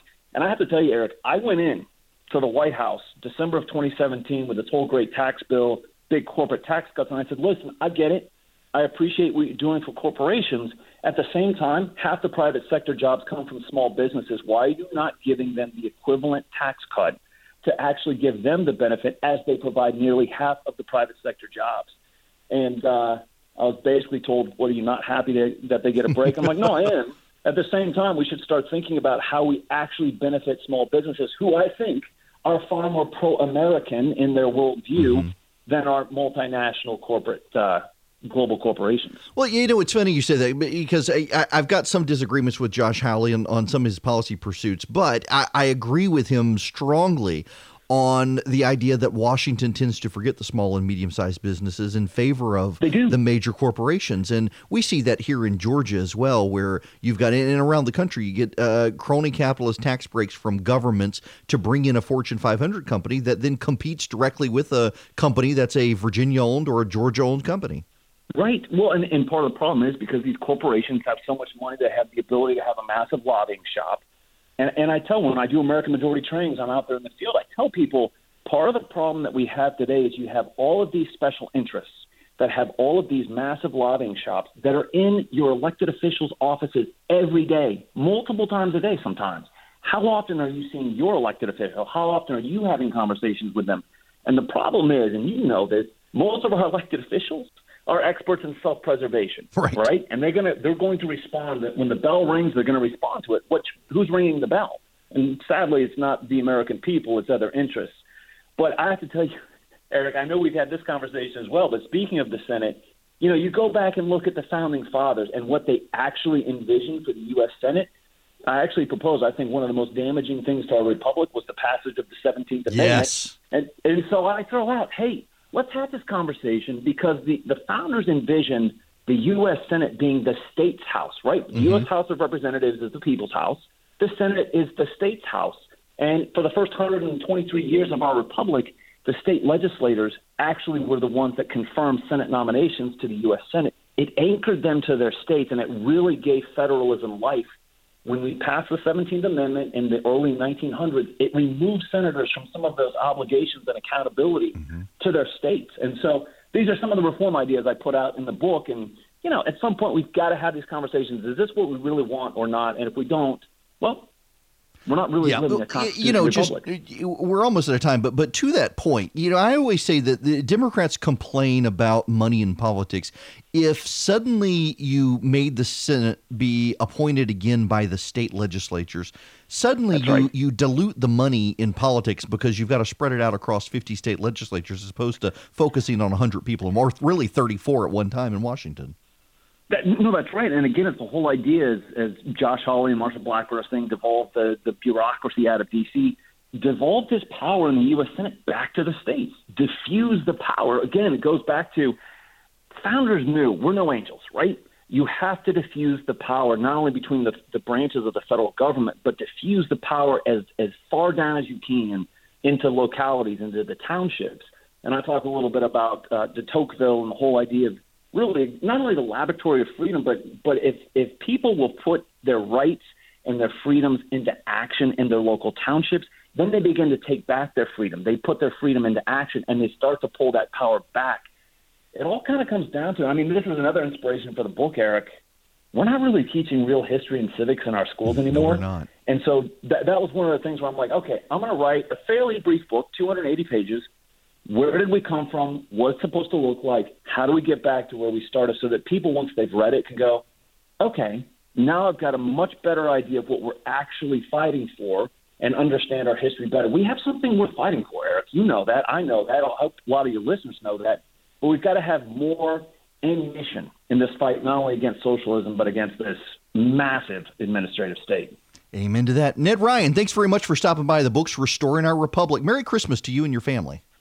Hey, same to you, Erick. I appreciate it. Absolutely. Ned Ryan, the book, if you want a copy of it, Restoring Our Republic, text the word data to 33777. I'll send you back a link to that. And also, uh, to I interviewed Dan Darling last week on his book, The Characters of Christmas. So you'll get both links in the text message back to you. Text data to 33777. News and in depth analysis from Erick Erickson, live five days a week and always online at theresurgent.com. It is Erick Erickson here, the Erick Erickson Show across the state of Georgia. The phone number is 877 97 Eric, 877 973 7425. When we come back at the top of the hour, there's a story in the AJC, uh, Atlanta Journal Constitution, about polling precincts in Georgia being closed and the impact that's having. National reporters are picking it up as proof that Stacey Abrams had the race stolen from her. Yeah, they're, they're, the national reporters they're they're missing some data, and I want to spend a little bit of time on that more than I've got right now. Right now. Have you heard about the circle game at the Army Navy game? Listen, when I grew up, I, I, I guess that this is you millennials came up with this. I, I didn't do this as a kid. Uh, you make the OK symbol down on your thigh. You, you make a little circle and you put it on your thigh. And if someone looks down to see it, then you get to punch them in the shoulder as hard as you can. That's the circle game. Of course, boys on a playground came up with it. Of course, makes sense. Well, at the Army Navy game this weekend, cadets are being accused of making the white power symbol. They were playing the circle game. Now, so that you understand this, so I can put this in perspective. Um, it used to be that the OK symbol was the OK symbol. There's a an, an internet website uh, called 4chan that is basically it's where professional internet trolls go to conspire to troll the nation. And a group of people there decided to start the meme that the OK symbol was a white power symbol because if you do the OK, just so apparently, uh, you get three fingers typically when you do OK. I mean, even the emoji for OK has three fingers up, but if you hold it in such a way, it looks more like a W, I guess. And and supposedly you make a, a P with your eye, thumb and, and your your the what is your your second finger, your pointer finger, I, I guess, uh, and and that that has swept through the internet as now the OK symbol is a symbol for white power or something. I guess we, it looks more like a B and a W. Maybe it's for Best Western. I I don't know, um, but apparently it is a um, it, it's now supposedly according to people on Twitter a symbol of white power. I had no idea. I mean, I, have been making the OK symbol about things forever, and so have you. And apparently, if you live on the internet now, it's a symbol of white power. I didn't even know this until the outrage over the weekend, but apparently, some internet trolls came up with this. I guess now that I think about it, some kid got in trouble at the White House for supposedly doing this, but it's it's an internet meme by a bunch of idiot trolls online. Well, at the Army Navy game, the cadets were playing the circle game where you make the circle but uh oh, it looks like the OK symbol, which uh oh is a white power symbol. And now the cadets are under investigation because people on social media are outraged that they were making the white power symbol at the Army Navy game. When it's, if you watch the video, seems pretty clear they're playing the circle game, boys being boys, um, wanting to punch each other Army and, and Navy wanting to punch each other. This is their excuse instead of having an all out fight. They're playing the circle game. I. Yes. Does it strike you as stupid as well? It does to me, but these cadets are under investigation for internet trolls. Uh, okay, so same thing here. Hallmark. Hallmark featured a commercial that showed two lesbians getting married and kissing. And I haven't seen the commercial. I assume they were attractive, so I'm not sure who complained. Uh, but apparently, someone complained that Hallmark was showing a commercial of two lesbians getting married and kissing at their wedding. And Hallmark has a very high percentage of uh, Christians watching. I've never seen a Hallmark movie, and I don't plan to start. Um, apparently, uh, so Hallmark has a large Christian audience that was offended by showing two lesbians kissing at an altar before a preacher, I guess. and I can see that. Uh, marriage is between a man and a woman. And uh, as far as Christians are concerned, so Hallmark decided to take the ad. Well, now the Alphabet Gang has come out and, and which with pitchforks, uh, Hallmark will be made to care. And now Hallmark is apologizing. They've, they've done the GLAAD shakedown with the gay rights groups. Uh, and uh, they're they're paying they're going to offer up some money and they want the advertiser back and they're apologizing for ever daring to offend the gay rights community as opposed to the Christians. You will be made to care, people. You will be made to care. One side has to be offended, the other side. The whole thing's a dumb controversy, though. It all, again, started on social media.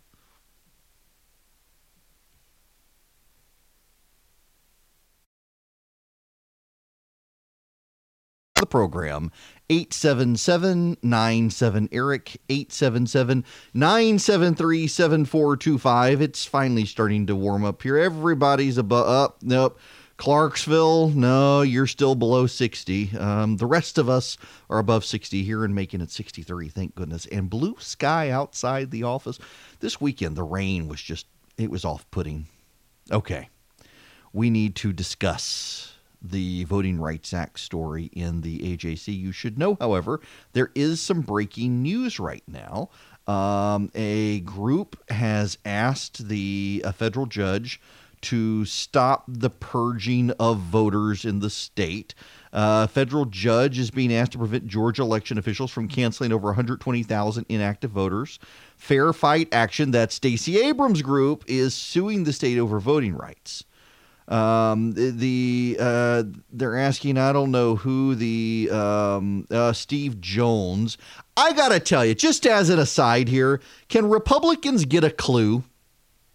in Georgia, you know this stuff is going to happen. You know it's going to happen. So when the Secretary of State uh, says they're going to begin the the uh, biennial purging of voters. Every odd numbered year in Georgia, the law requires they clean up the voter rolls and purge voters. Now, keep in mind these are voters who haven't voted or even had contact with the Board of Elections in more than seven years. It's three hundred some odd thousand people. Uh, the bulk of them are people who ha- we know have moved out of state or change their residency to new co- uh, counties in the state, and so their old counties are being purged. So it's 120,000 people we've never heard of. Uh, they filed a lawsuit several years ago, and and the whole thing was upheld. And so now they're filing it again, uh, wanting to do it all over again. Listen, we know they're going to do this. It was abundantly clear that one of these activist groups was going to do it. I don't know for the life of me why Republicans don't preempt this stuff.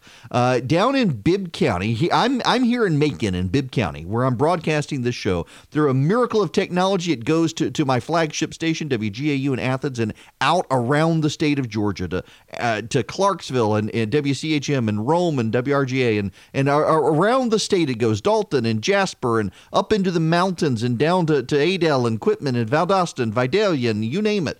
Um, and and but here in Macon, it's unique.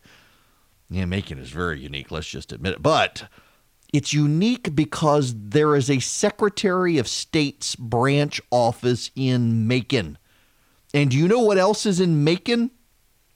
A federal district court for the Middle District of Georgia which just so happens to be with the appointment of Tillman E. Self III, President Trump's nominee, who has been confirmed by the Senate for the Middle District of Georgia. It is a majority Republican appointed bench in the state of Georgia as opposed to the Northern District, which I think has more Democratic appointees than Republican appointees. So if Republicans preemptively file a case on these things in the Middle District of Georgia, where there's jurisdiction because there is a Secretary of State's office, then they at least have a fighting chance of getting a conservative judge instead of a liberal judge. And a conservative judge is probably going to say, hey, wait a second. You guys filed this exact same lawsuit four years ago and lost. There's no way I'm going to enjoin it this time. But that's not going to happen. They've gone to the federal district in the northern district, and I, I suspect they're going to get a. Let, let, let's find out. Um, we can see who is. Ah, yes! An Athens. Uh, he's in Northern District. Yep. Uh, a Barack Obama appointee. Coincidence? Coincidence? Coincidence. They file it and it just so happens to go to a Barack Obama appointee, and I, you know, it's going to probably be held up.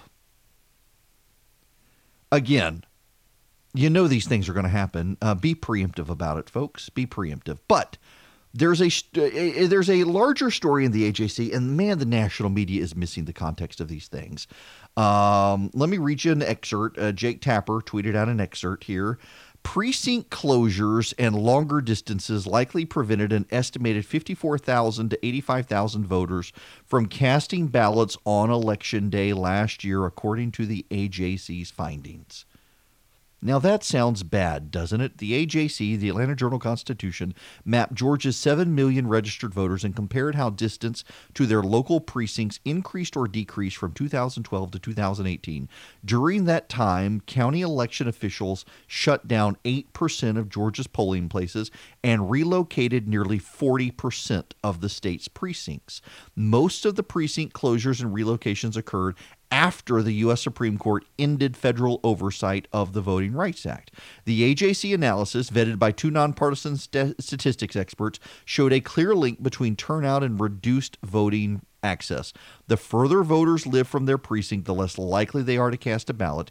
Precinct closures and longer distances likely prevented an estimated 54,000 to 84 85,000 voters from casting ballots, and the impact was greater on black voters than white ones. If black voters were 20% more likely to miss elections because of long distances.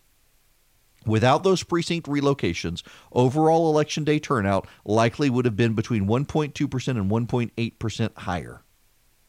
Not enough for Stacey Abrams to have gotten into a runoff.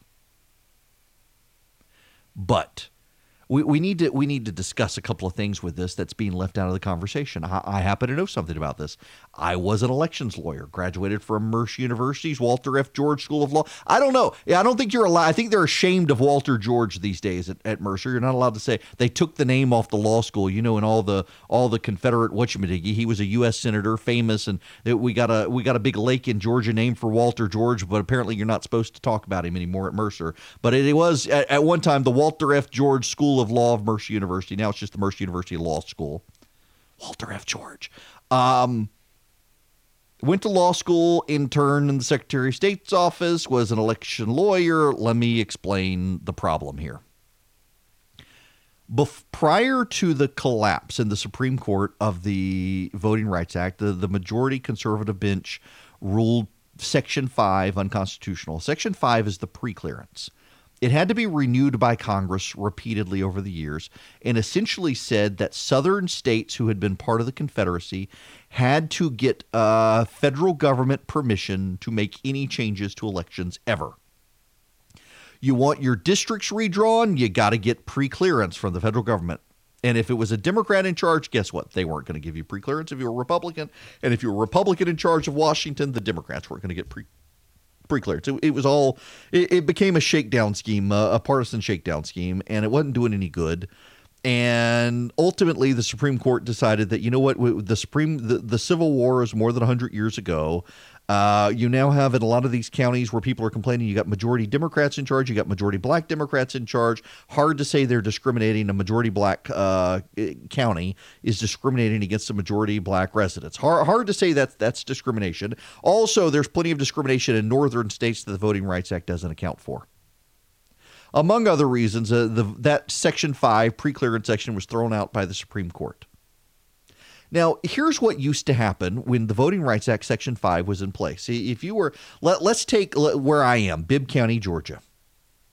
Bibb County is home to Macon. Uh, on the map, it's the center of the state, just north of Warner Robins. And prior to the Voting Rights Act, if the county wanted to close voting precincts, the county had to hire a lawyer to file a petition to the Department of Justice to get the Department of Justice to sign off on closing those precincts. If they couldn't get the Department of Justice to do it, they would have to file a lawsuit and and get a court to say it was okay for them to do it. So you know what happened? They just didn't do anything. They just they didn't bother. It's too expensive. You, you want to close precincts because you don't have the money to keep that many precincts open. Well, it costs more to hire lawyers to do the pre-clearance stuff, so you just spend the money and you raise people's taxes and you spend money to keep open polling precincts, never mind the shift in population. Now, here's one of the things that's happening in Georgia. Rural populations in Georgia are reducing. And because rural populations in Georgia are reducing as younger people move into cities and suburban areas, uh, they have all these precincts and they don't have as many people living there anymore. So some of these, let, us take uh, let's take Macon County, Georgia, for example. Uh, Macon County, Georgia, uh, poor county, predominantly black. Uh, they want to reduce their polling precincts because they don't have as many people.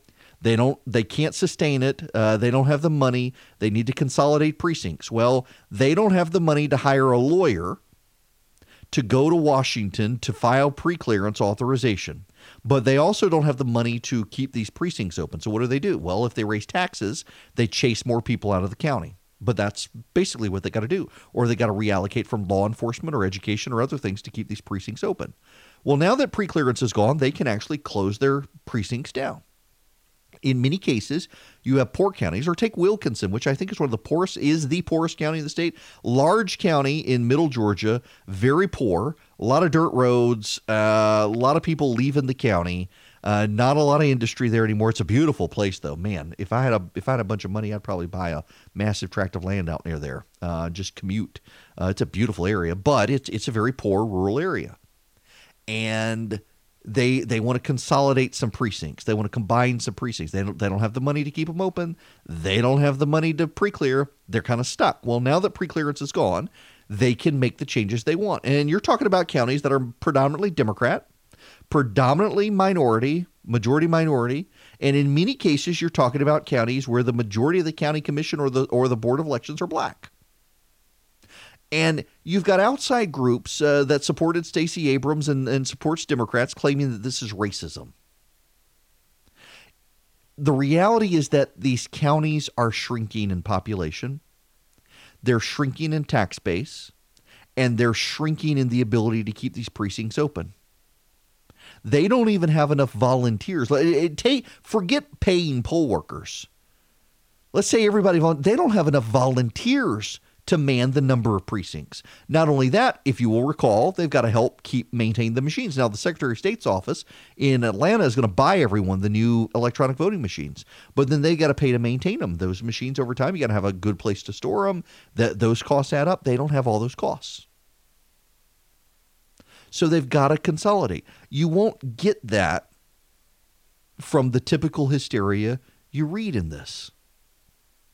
Georgia leads the nation, according to the AJC, in automatic voter registration, with more than 350,000 new voters signed up when they obtained their driver's license.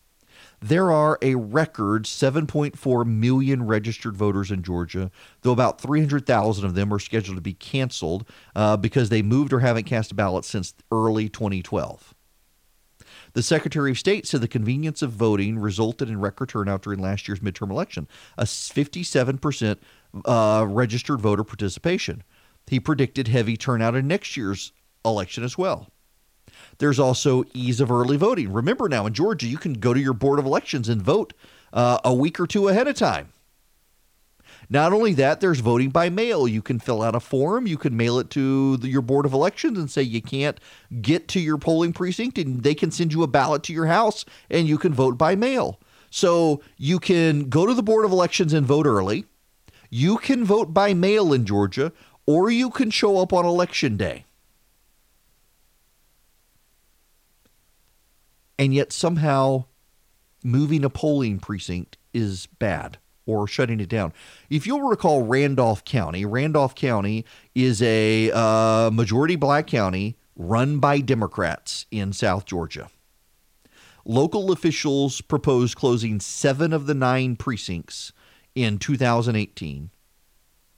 And the ACLU had a tantrum. They ultimately wound up closing three precincts. Those three precincts that they closed wound up being the three that voted for Donald Trump, by the way. The majority white precincts that voted for Donald Trump. The rest of the precincts stayed open. But the media wanted you to believe there was racial animosity, racial bias, and a pro Brian Kemp bias. Remember, the conspiracy theory was that the county hired uh, elections and consultant who was on the payroll of Brian Kemp's staff, and he was trying to rig the election for Brian Kemp, which was nothing of the sort. It wasn't true at all. And his point was that in these in the precincts he was recommending they close, there's a federal law called the Americans with Disabilities Act. And your polling precinct must comply with the ADA. And the precincts did not comply with the ADA, and they did not have the money to upgrade the precincts. Therefore, based on federal law, the precincts needed to close. That was what he advised. They wound up not going with his advice. They closed all the precincts that went Republican. The Democrats on the county commission, majority Democrats, did that. Time and time again, people try to find racial animosity as the reason these things happen uh, and ask you to pay no attention to the fact that they are uh, either majority black counties, majority black county commissions, or majority Democrats. Uh, somehow, supposedly, mysteriously, they're trying to benefit the Republicans. The facts never add up on these things, but they continue with the hysteria. The reality is the Voting Rights Act drived up costs on counties And oftentimes it was cheaper for counties to go with the status quo than to hire a lawyer to make decisions that needed to happen to long term save money. And they were losing money. Now they don't have the pre-clearance requirement, and so they don't have to hire the lawyers. They can just close the precincts. And what you have are predominantly Democratic counties making these decisions. Let's not forget the fact it's not the Secretary of State or the governor who makes these decisions. It is local counties that make the decisions. It is local boards of elections that make these decisions. And if you're in a county that is predominantly Democrat, guess what? Your county commission is predominantly Democrat, your board of election is predominantly Democrat, but somehow the Democrats want you to believe that this is all a subversive plot to help Brian Kemp and Donald Trump. Essentially, what they're trying to do is run an election based on a paranoid grievance and a sympathetic reporting apparatus in the state that tells you they're out to get you when that's not it. You know what ultimately is it? Either they close these precincts or they raise your taxes. Take your pick. Well connected and well respected. It's Erick Erickson, live every weekday. Hello there. It is Erick Erickson here. The phone number is 877 97 Eric, 877 973 7425. Uh, 246 years ago today, the Boston Tea Party occurred. Yeah, it, it's worth just reflecting on that for a moment. Uh, the Boston Tea Party is where you know the colonists, uh, racists dressed up as Indians, climbed aboard and started throwing tea overboard in Boston Harbor. Uh, you know the area that uh, Boston Har- uh, of Boston Harbor where the Tea Party happened no longer exists. They they essentially built over it, uh, filled it in, and built it over, and it's now part of Boston's Big Dig but it it got the party started, so to speak, uh, with the revolution, and it was a big deal. And I think that we as Americans often lose sight of these moments in American history. I, you know, I got to tell you, um, uh, before he left office, yeah, this is a slightly humble brag, I realize. Uh, before he left office, uh, Vice President Cheney uh, realized I had not been to the vice president's mansion and invited me to come up for lunch uh, at the vice president's mansion in D.C. Uh, I was not alone. There were a number of other people there. Uh, Bill Sammon, uh, Charles Krauthammer uh, was with me, Fred Barnes, and a few others. It was it was a great, great lunch, and somebody and I forget who, somebody who was there asked Dick Cheney if he saw divine providence in the creation of the United States. And Cheney said he, he hates to say uh, he hates to say what the mind of God is and things like that, but if you read the book, there is a great book, and, and I read it. Uh, Cheney actually sent me a copy of it, uh, 1864, Lincoln to the Gates of History, and it is a it's not a biography of Lincoln, it's a biography of a year in the Civil War. Um, let, let's step back a little bit. You know the the song, and I'll I'll spend a little more time. I always do ne- next week. I'll be here on Christmas Eve and Christmas. Uh, eh, I heard the bells on Christmas Day. It is the Henry Wadsworth Longfellow song. I heard the bells on Christmas Day, uh, and Longfellow wrote that poem that was turned into the song. The, the original poem was Christmas Bells. Longfellow wrote it on Christmas Day, 1863. He had received word that his oldest son, Charles, had been critically wounded in a battle, and the Confederates were making massive gains. Uh, by the middle of 1864, as the war is winding up, uh, Lincoln is in danger of losing. The public is soured on the war because the Confederates are making massive advances. Uh, the Confederates ha- have gone all the way up into Confederate into Union territory. This requires Lincoln to write George McClellan and ask if you're not using the army, might, might I borrow it? Uh, and uh, but by the end of 1864, things just, I mean, miraculously changed. Uh, let's not mention the conquest of Savannah, shall we? But it just, and Cheney pointed to that and said, it's hard to say. God doesn't have a plan in all this down in Thomas County, Georgia, uh, Boston, Georgia. I didn't even speaking of the Boston Tea Party. This is more like the Boston Beer Party down in, Georgia, uh, Thomas County. That that's what Thomasville, uh, not Thomaston, but Thomasville. Yes. Um, a man apparently felt so bad about, but this is like Florida man has come to Georgia. A man apparently felt so bad about breaking the law, he called the police three times to confess. Lieutenant Tim Watkins of the Thomas County Sheriff's Office told the Thomasville Times Enterprise a man called at 5 a.m. Friday to say he had stolen a car in Thomasville and was now about 12 miles away in Boston, Georgia. A Boston police officer went looking for the Chevy Impala, and 29 year old Quint uh, Rashid Langford uh, couldn't find Langford or the Impala. Langford called back again uh, to say where he was, and then finally called a third time to say he had broken into a convenience store and was drinking beer in the convenience store. Wanted to confess and turn himself in. He called three times. Uh, that was enough for the Boston police to track him down and arrest him. The car has now been found in Thomasville. Langford's going to be charged with second degree burglary and theft charges are pending. He's jailed awaiting a bail hearing.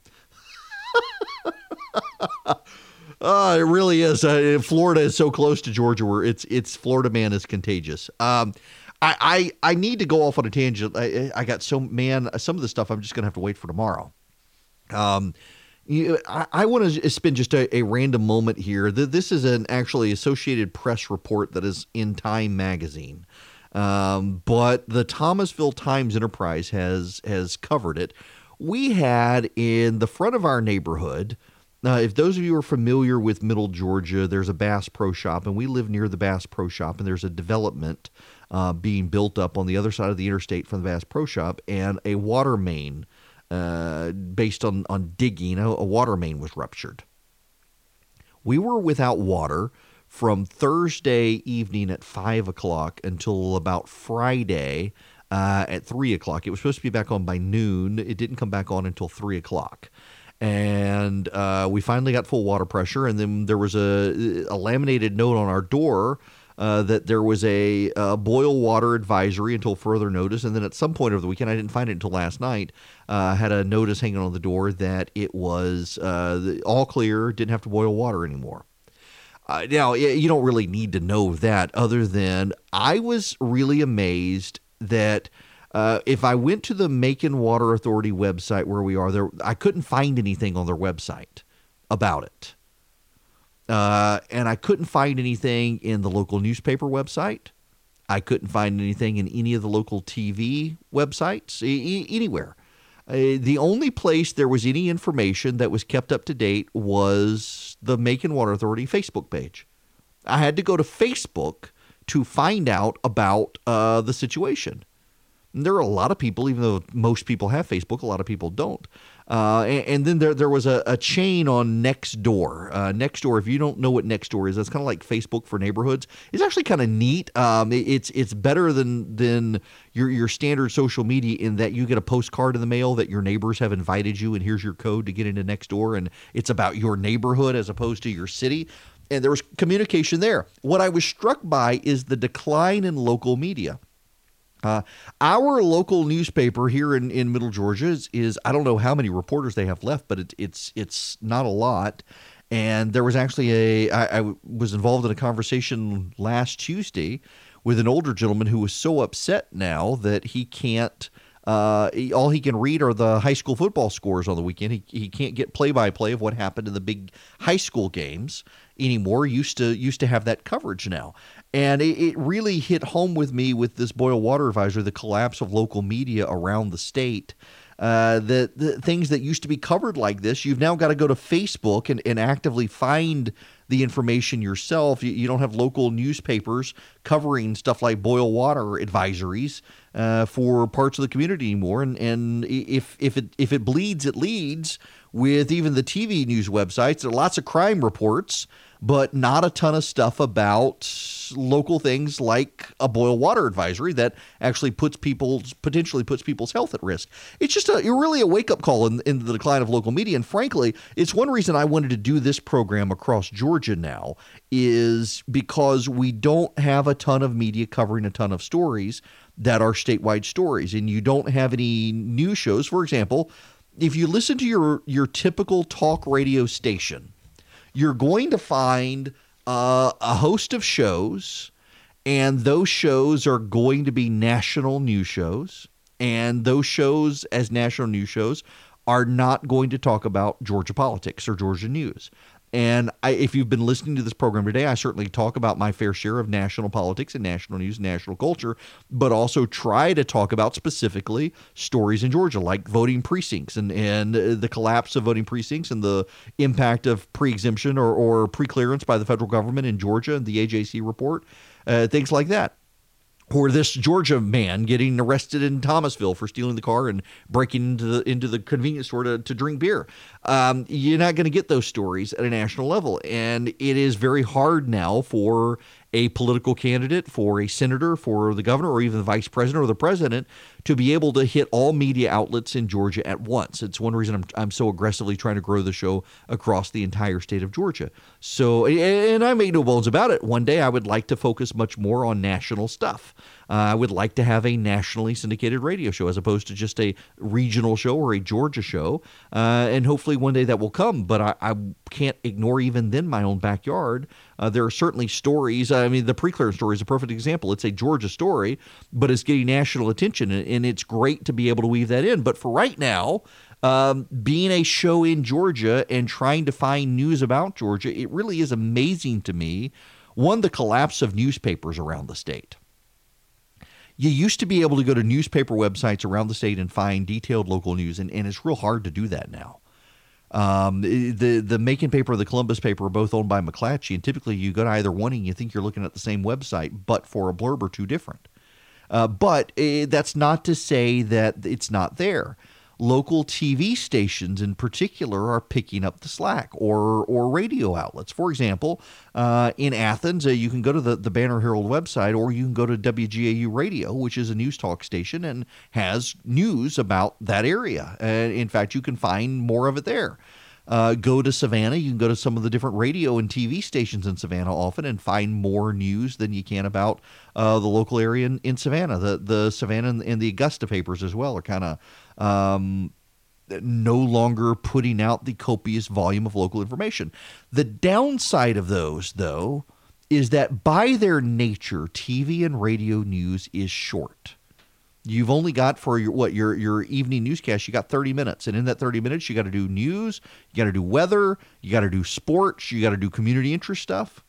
With a newspaper, you have much more space to be able to do it, and the newspapers aren't doing it. Uh, budget reasons and, and national companies buying local newspapers and then bleeding the local newspapers dry to subsidize other newspapers. It's become a real problem. And it, I mean, it, we, we've heard this happening. We've seen this happening. If you live anywhere in Georgia, by and large, you've, you've experienced this the decline in local media. But uh, to have this boil water advisory situation this weekend, it, it really did kind of an eye opening uh, moment there. One of the stories that has largely flown under the radar as well statewide that I've given some attention to is Georgia Power. Georgia Power wants a rate hike, and the Georgia Public Service Commission is expected to vote on that uh, this week. Uh, it's actually going to be tomorrow. And I got to tell you, uh, there's an organized campaign against Georgia Power for a rate increase. They wanted um, a 7% increase. Uh, they have cut that percentage increase and uh, they wanted to go from $10 a month for their basic service fee to $17.95. Uh, they they're agreeing now to a $14 increase that would be spread out through to 2022 and they're right by the way. Uh, let, let me just uh, cut to the to the chase here. Georgia Power deserves the rate hike increase and none of us want to pay more for our rate hike increase, but they make a lot of sense into why they need it and all you need to do is look at California. In California, uh, the PG&E, the Pacific Gas and Electric, is bankrupt. The utility is bankrupt. Uh, the utility kept being denied the ability to increase its basic service fee. And what was happening is um, more and more people in California were moving to solar and wind power and taking themselves off the power grid.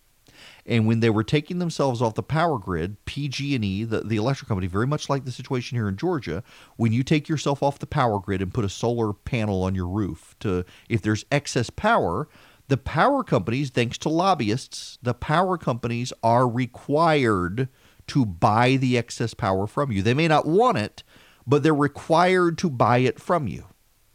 What was happening in California, though, is that though the solar panel and windmill user was allowed to sell their excess energy to PG&E, PG&E could not charge them for use of the power lines.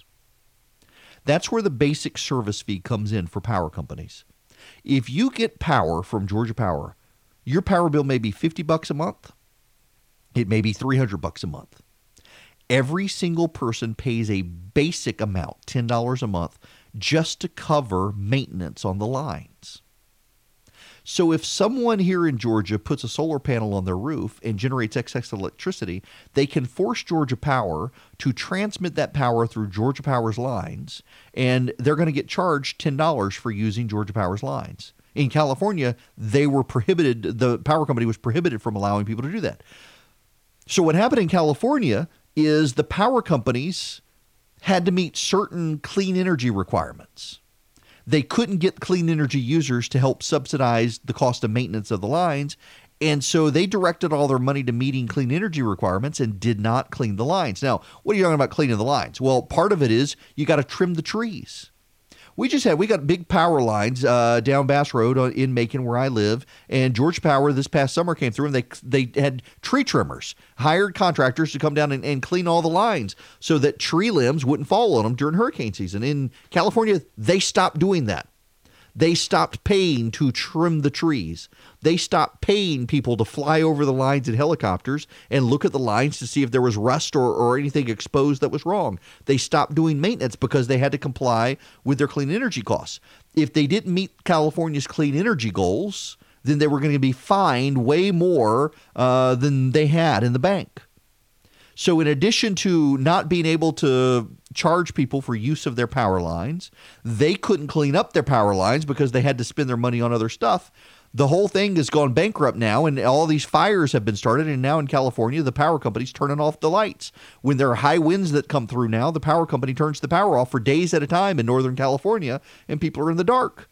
And a lot of it comes to California told them you weren't allowed to charge people for a basic maintenance fee on the lines. And that's ridiculous. If you use the power line, if you have a power line coming into your home, you should be obligated to help cover that cost. It's part of your bill. You may not like it, but everybody pays it. And thankfully, here in Georgia, uh, people who resell their power to Georgia Power, they pay it too. But there's a catch. Some people completely pull themselves off the grid. And it's always rich people. It's always rich people in Atlanta. And that means there are fewer people to maintain the grid. And as a result, because there are fewer people to help maintain the power grid, the cost goes up for the rest of us. It is unfortunate. It is one of the side effects of people switching to solar and wind. Uh, here in, in the, the Atlanta area, you know, the, the solar power adoption in Atlanta is not great. Uh, it has more to do in South Georgia, and, and Georgia Power, frankly, is catching up. Uh, you go south of Macon, there's a huge solar energy field they got solar. I mean, it looks like like weeds sprouting up, but it's solar power panels all over, and uh, they're doing a good job of trying to convert where they can to solar power. But I mean, with the weather like we've had in Georgia the last couple of weeks, I can't imagine that they're going to be making as much off the solar power panel grid as a lot of environmentalists claim they will because it gets cloudy in Georgia. There, there's this thing called rain that they don't have in the desert that they have here. But nonetheless, uh, in any event, so Georgia Power wanted to jack up their rate to $17 an hour. They're going to jack it up to $14 an hour. They're going to spread out the increase. It'll be uh, $12 by 2021, $14 in 2022. And all of the people who have fought them tooth and nail on any rate increase are suddenly like, oh, yay, this is acceptable. Which I would submit to you gives rise to a lot of cynicism. When they've been fought tooth and nail over the ability to raise the rates, and by the way, you should know they haven't raised rates in a, in a decade. Uh, they committed a decade ago to not raising rates for a decade, and, and now so they held it at ten dollars, and now they're coming out and saying, okay, time to raise it. They're going to raise it to fourteen from ten, to raise it four bucks after a decade of no increase. I think they've probably earned the right to raise the rate. It's going to affect you. It's going to affect me. It's going to affect us all.